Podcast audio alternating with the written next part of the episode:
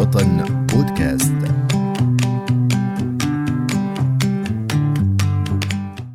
اللغة دالة على ما تحتويه المجتمعات بداخلها.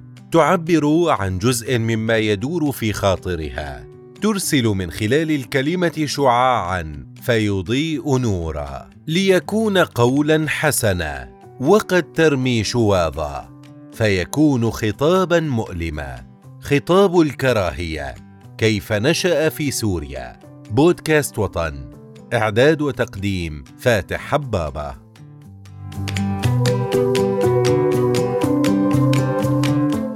المفردة تكون الجملة والجملة تكون الخطاب. ولكل مفردة دلالة وتعبير ولكل خطاب إيجابيات وإشكاليات. وقد يكون الخطاب ناشئا في بيئة آمنة سليمة مرتاحة كما نقول فيكون التعبير عن ذلك بالجمل التي ترد على ألسنة أبناء هذا المجتمع. وقد يكون المولود في حرب وتحت ضنك وفوقه ضيق فلا تعبير سوى بالتأوه الحزين. لكن المرفوض قطعا هو ذاك الخطاب المتنمر المتعالي الشؤم. الذي يبث الكراهية بين أبناء المجتمع ليبقى اللوم الأكبر على من كان السبب في الوصول إليه. حديثنا في هذه الحلقة عن سيمولوجيا خطاب الكراهية قراءة من واقع سوريا. يسعدني أن أرحب فيها بالدكتور جمال الشوفي الكاتب والباحث في الدراسات الفكرية والسياسية. أهلا ومرحبا بكم معنا في هذه الحلقة دكتور جمال. أهلا بكم وشكرا لك على هذه المقدمة المفعمه روحا ومضمونا بروح التجاوز نحو خطاب مختلف عن خطاب الكراهية الذي لا يمت لنا بصلة لا لغة ولا ثقافة ولا فكرا. شكرا لك يسعد مساكم. أهلا ومرحبا بكم. شكر لكم على هذا الإطراء. في البداية ما تعريف مصطلح السيمولوجيا؟ وكيف تبسطه لنا؟ وكذلك الأمر للمستمعين. آه السيميائي أو السيموطيقة أو السيميولوجيا ظاهرة لغوية قديمة وجدت مع الإغريق واليونانيين في الأساس كالعلامات التي تدلل على المرض وتشخيصه.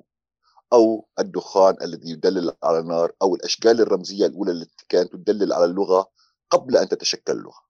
لكن السيميائية أو السيميولوجيا لم تصبح علما بحد ذاته إلا مع بدايات القرن العشرين مع اللغوي السويسري فرديناند دوسوسير والفيلسوف الأمريكي تشارلز بيرس. دوسوسير تنبأ بظهور العلم كعلم مستقل يدرس العلامات والدلالات في الحيز المجتمعي كجزء من علم النفس العام. وما اللسان أو اللغة المنطوقة إلا جزء من هذا العلم العام. هذا الفرع في الخمسين سنة الأخيرة أصبح يدرس يدرس ما يسمى علوم الألسنية وعلوم الألسنية بالذات تدرس اللغات العالمية بمختلف توضعاتها واختلافاتها من منظار سيميولوجي يتعلق بالمشترك العام بين هذه اللغات عند تقطيع الكلمة إلى مقاطع صوتية تبحث في المشترك العام لا كلغة فقط وإنما كثقافة كونية عامة. بينما نعم. بيرس في اتجاه الفلسفي الآخر هو اتجاه السيموطيقي أخذ العلامة أو الدلالة آه، وفق ثلاث موضوعات أو ثلاث نقاط أساسية الدلالة المدلول عليه والعلاقة الرابطة ما بينهما. بمعنى من المعاني أن هناك حدث أولي حسي فيزيائي فيزيائي طبيعي ذا بعد حسي يرتبط هذا الحدث بمدلول آه، يشير إليه لغوية لغويا. هذه الدلالة يمكن أن تنفصل عن بعضها بحيث تصبح اللغة منفردة وبعيدة عن الحدث. دوسسير آه، عفوا بيرز أعاد هذه الموضوع إلى العلاقة أو ما يسمى التواصلية ما بينهما. فيصبح الترابط ما بين الحدث واللغة ترابط عضوي قابل للكشف عبر اللغة عن مضمونات الحدث الواقعي أو الحسي. هنا يمكن أن نقول لي أو, أو نشير إلى مسألة مهمة. وهي؟ أن أن السيمولوجيا ببعديها تحاول أن تدرس العلاقة المتلازمة ما بين الحالة المادية والحالة الفكرية بشكل دام دون وجود هذه الانقطاعات وخاصة على المستوى اللغوي التي تحيل إلى مجموعة من التأويلات والتفسيرات المنتهية دون الوصول إلى حقيقة الواقع الفعلي وهذا جانب إعلامي مهم. طيب هنا إذا ما تساءلنا وإذا ما أصبح التعريف هنا مركب وأضيف عليه خطاب الكراهية فعن ماذا نتحدث حينئذ؟ آه أنا هذا السؤال رائع جدا السبب في هذا الموضوع أني اخترت السيمولوجيا لعلاج خطاب الكراهية والمعروف أن خطاب الكراهية بداية العام الماضي الأمم المتحدة أنشأت له يوم وهذا شيء مختلف كان في يوم عالمي لحقوق الإنسان بات في يوم عالمي لمناهضة خطاب الكراهية وأن دل على تنامي هذه الظاهرة عالميا. اخترت السيمولوجيا لعلاج هذا الخطاب كونها علم حديث بالنسبة لنا هو موجود فقط في المغرب العربي على فكرة في المشرق غير موجود. علم حديث يعالج ظاهرة حديثه تظهر على العالم مع اتساع وسائل التواصل الاجتماعي نعم. آه لمعالجة هذه القضية. فبالأساس معروف إنه المشاعر السلبية الغيره الحسد النفور والمستويات العليا الكراهية هي مشاعر طبيعية موجودة في كل المجتمعات لكنها كانت تبقى شخصية. وحتى أنها قابلة للعلاج الشخصي والترويض النفسي أو التأهيل المجتمعي. لكن تحول هذه المشاعر إلى أفكار ومشاريع سياسية وممارسات يومية تحمل صفات الإطلاق والانغلاق الأيديولوجي والتنكر لكل من هو مختلف عنه وتحميله مشاعر عدائية نصفها بالتنمر أو التعالي أو الكراهية. هذا ما يستدعي الوقوف آه، عنده بشكل حقيقي. فهل يمكن أن نقول أن خطاب الكراهية هو فقط موضوع نفسي يمكن علاجه بالتأهيل التربوي والنفسي وفقط أنا أعتقد هذه المسألة تحيلنا إلى البنية المجتمعية أو البنية المادية التي هي شرط وجود العلامة أو الدلالة اللغوية حسب منطق السيموتيقة طيب أنا هنا بدي أسألك دكتور يعني إذا ما أردنا آه، أنه نضع قليل من المحددات لخطاب الكراهية ماذا عن آه، هذه المحددات؟ هل له شكل معين؟ هل آه، ربما يستخدم مصطلحات معينة نجدها منتشرة بين أبناء مجتمع واحد أو آه، حتى بين مختلفين فيما بعضهم البعض قبل ما ندخل بالسيمولوجيا وبالتحليل كلام مهم جدا خطاب الكراهية أو ما يسمى الكراهية وكيف تنتج عنها هذه اللغة لغة في مجتمع مثل مجتمعنا على سبيل المثال آه شكل من أشكال التعالي الذي أسميه أنا بالتفوق الأيديولوجي الأحقية والأهلية في إنكار الطرف الآخر كلية سواء كان على مستوى السلطة أو على مستوى الفكرة. آه وهذه التعالي يمكن أكثر من درسها وأنا حاولت أبتعد عن هذه النقطة حتى لا تصبح المسألة نفسية فقط. مثلا البنية البطريقية في المجتمع العربي لهشام شرابي. نعم. آه اللي بتحط نموذج السلطة القهري الأعلى يتفق ويتسق بشكل عمودي مع نموذج آه، مدير المؤسسي مع نموذج آه، مدير المدرسي مع نموذج الأب المتسلط والأب المتسلط في الأسرة مع الأخ المتسلط على أخته. هذه النماذج ذات البعد المتعالي تشير إلى شكل من اشكال الاحقيه والاهليه غير أو النافي للوجود الطبيعي المختلف. وبالتالي تصبح تصبح هذه البنية الفكرية أو هذه البنية الدينية ممهدة لتشكيل آه، ما نسميه آه، الشعورات الشعور السلبي الشعور السلبي. لكن هذا غير كافي للتحليل لسبب إنه هو موجود دائما في المجتمع. فلماذا تنامى وأصبح له مؤسسات تدافع عن بعضها؟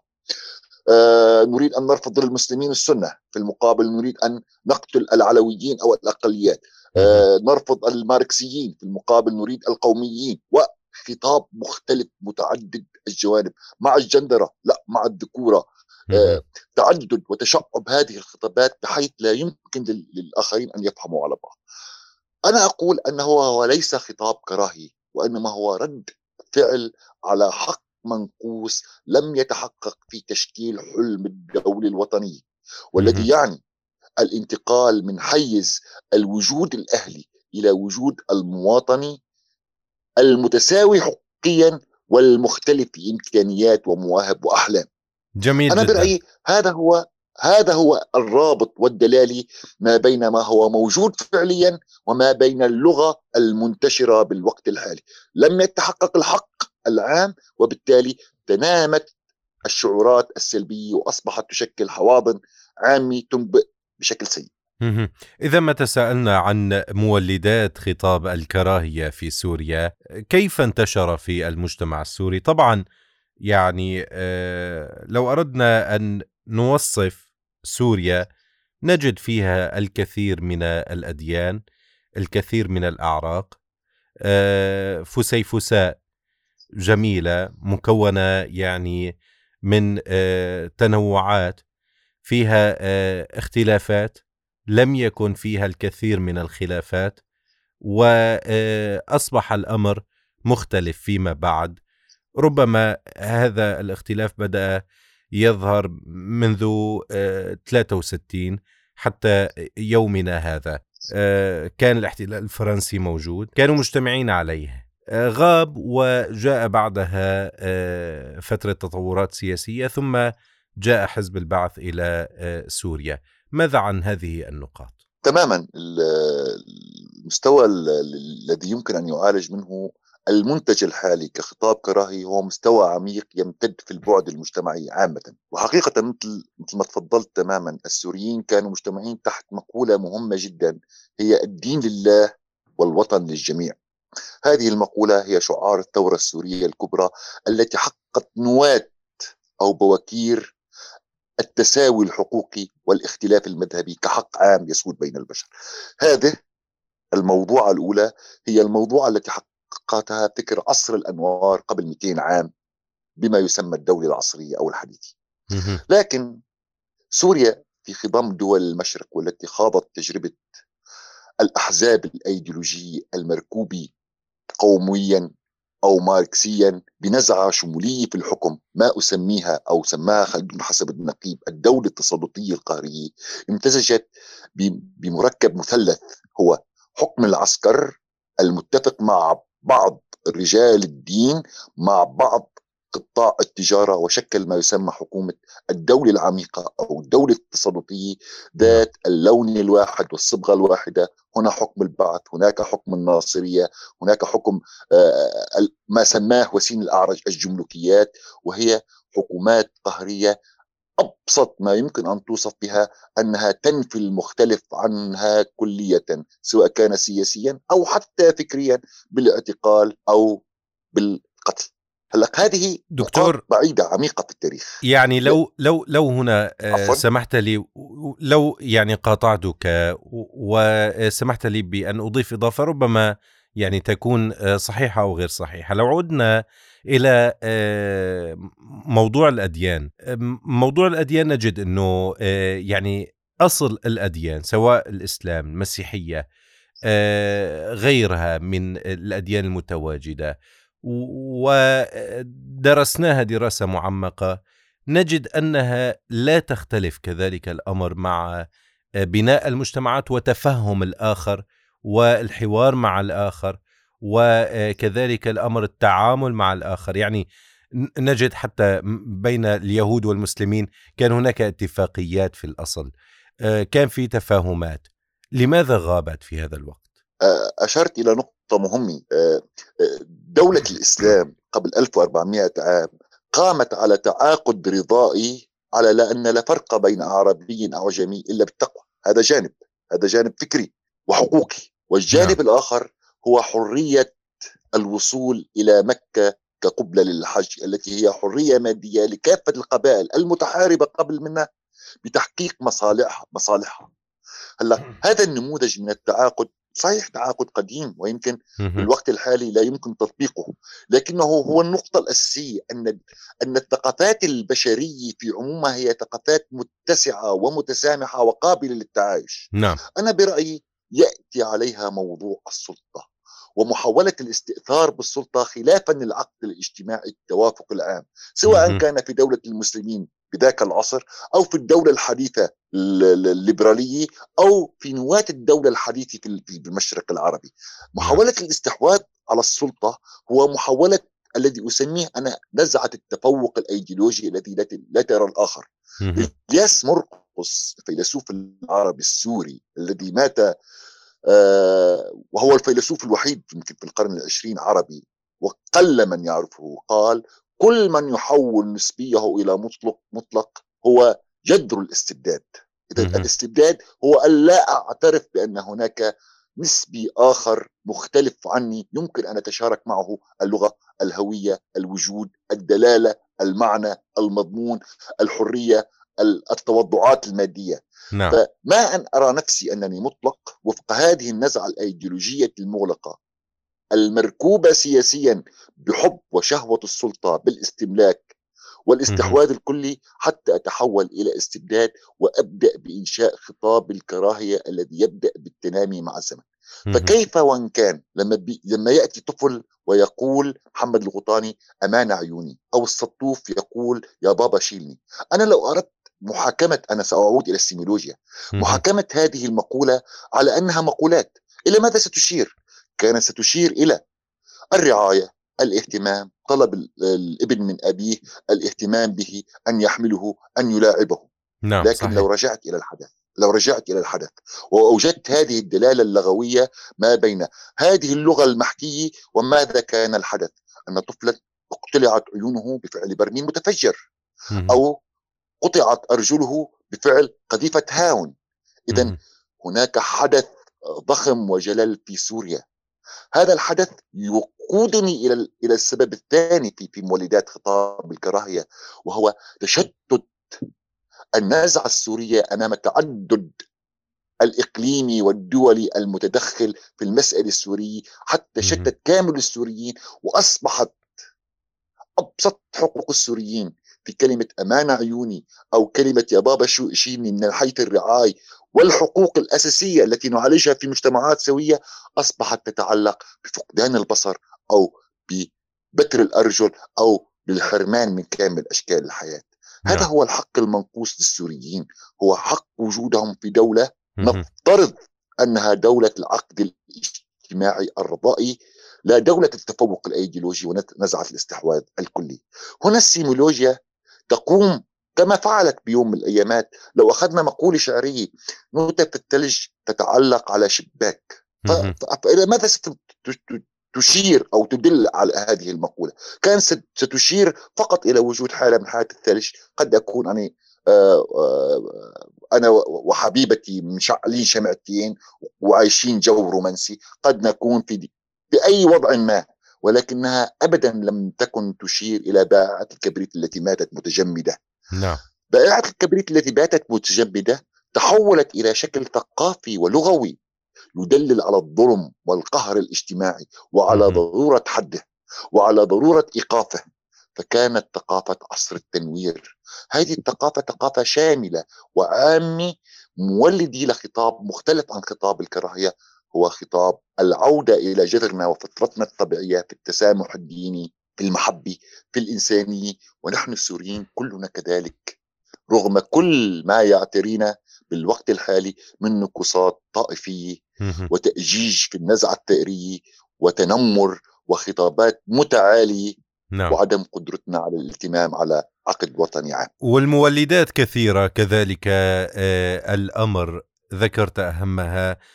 ماذا هنا عن خطاب الكراهية وبناء الدولة المدنية؟ لماذا يضر هذا الخطاب في بناء هذه الدولة المنشودة؟ أليس من طبيعة البشر الاختلاف؟ وإن اختلفوا آه، يعني آه، هل يكون الاختلاف عائقا أمام بناء هذه الدولة؟ أم أن خطاب الكراهية هو العائق؟ لا يمكن أن أضع أن خطاب الكراهية هو عائق وحيد اللهم إلا من حيث الدلالة على البنية المجتمعية لبناء الدولة آه، العصرية أو ما نسميها ما بين قوسين الدولة المدنية. بمعنى أن خطاب الكراهية هو دلالة فقط وليس عائق بحد ذاته. فما أن تتحقق الحقوق عبر العداله الحقوقيه لا العداله السياسيه، بمعنى العداله الحقوقيه من حيث قضاء نزيه ومستقل عن نعم. حالات سياسية تشجرها لمصلحة إلى مصلحة أخرى أنا على يقين أن السوريين يرضيهم ويرضيهم ويرضي نفوسهم هذه العدالة التي هم متعايشون ومتآلفون معها زمنا طويلا وما تنامي هذا الخطاب كخطاب كراهي إلا دلالي وحيدي فقط على طول أمد المسألة السورية نعم. وعلى طول خذلان السوريين بالمواثيق الدولية بالإعلان العالمي لحقوق الإنسان بقدرة الشرعية الدولية على تحقيق أبسط مقومات الوجود الإنساني. لا يكفي السوريين إغاثة ولم يكونوا بيوم من الأيامات متسولين ولم يكونوا بيوم من الأيامات طلبين رغيف الخبز صحيح. كانوا طلبين العيش الكريم التسامح. صحيح. وأنا على يقين بالرغم من كل هذه من كل ما يجري من كوارث في سوريا أن الشعب السوري الذي أراد التغيير السياسي والثورة لمستقبل أطفاله سيعود ويعمل لها من جديد عندما ينفي الأيديولوجيين والأحزاب السياسية سواء كانت على مستوى السلط أو المعارضة فكرة التنازع حول السلطة والاستحواذ المنفرد لها نعم. وهذا شرطها المجتمع المدني المتعاقد رضائيا ما بين المختلفين على شروط الحرية والكرامة والعدالة والتسامح والسلام. شكرا جزيلا لكم دكتور جمال الشوفي الكاتب والباحث في الدراسات الفكرية والسياسية، أشكرك جزيل الشكر أمتعتنا في هذه الحلقة بحديثك الجميل، شكرا جزيلا لكم. شكرا أستاذ فاتح، شكرا لك ولإذاعة وطن وكل الحب والتقدير لكل السوريين في كل شتات الأرض. شكرا لكم. مستمعينا الكرام يقول ضيفنا في إحدى كتاباته ودراساته خطاب الكراهية والحق المنقوص عنوان عريض في دول تجتاحها النكبات والكوارث. كما الحالة السورية حيث لا يمكن الحديث عن حالات إجرائية وقانونية وحسب للحد من هذا الخطاب بقدر محاولة إيجاد الرابط والدلالة بينه وبين مولداته. على مستوى الحدث السوري. وإلى لقاء آخر. ها هو فاتح حبابه يحييكم. دمتم. في أمان الله. وطن بودكاست.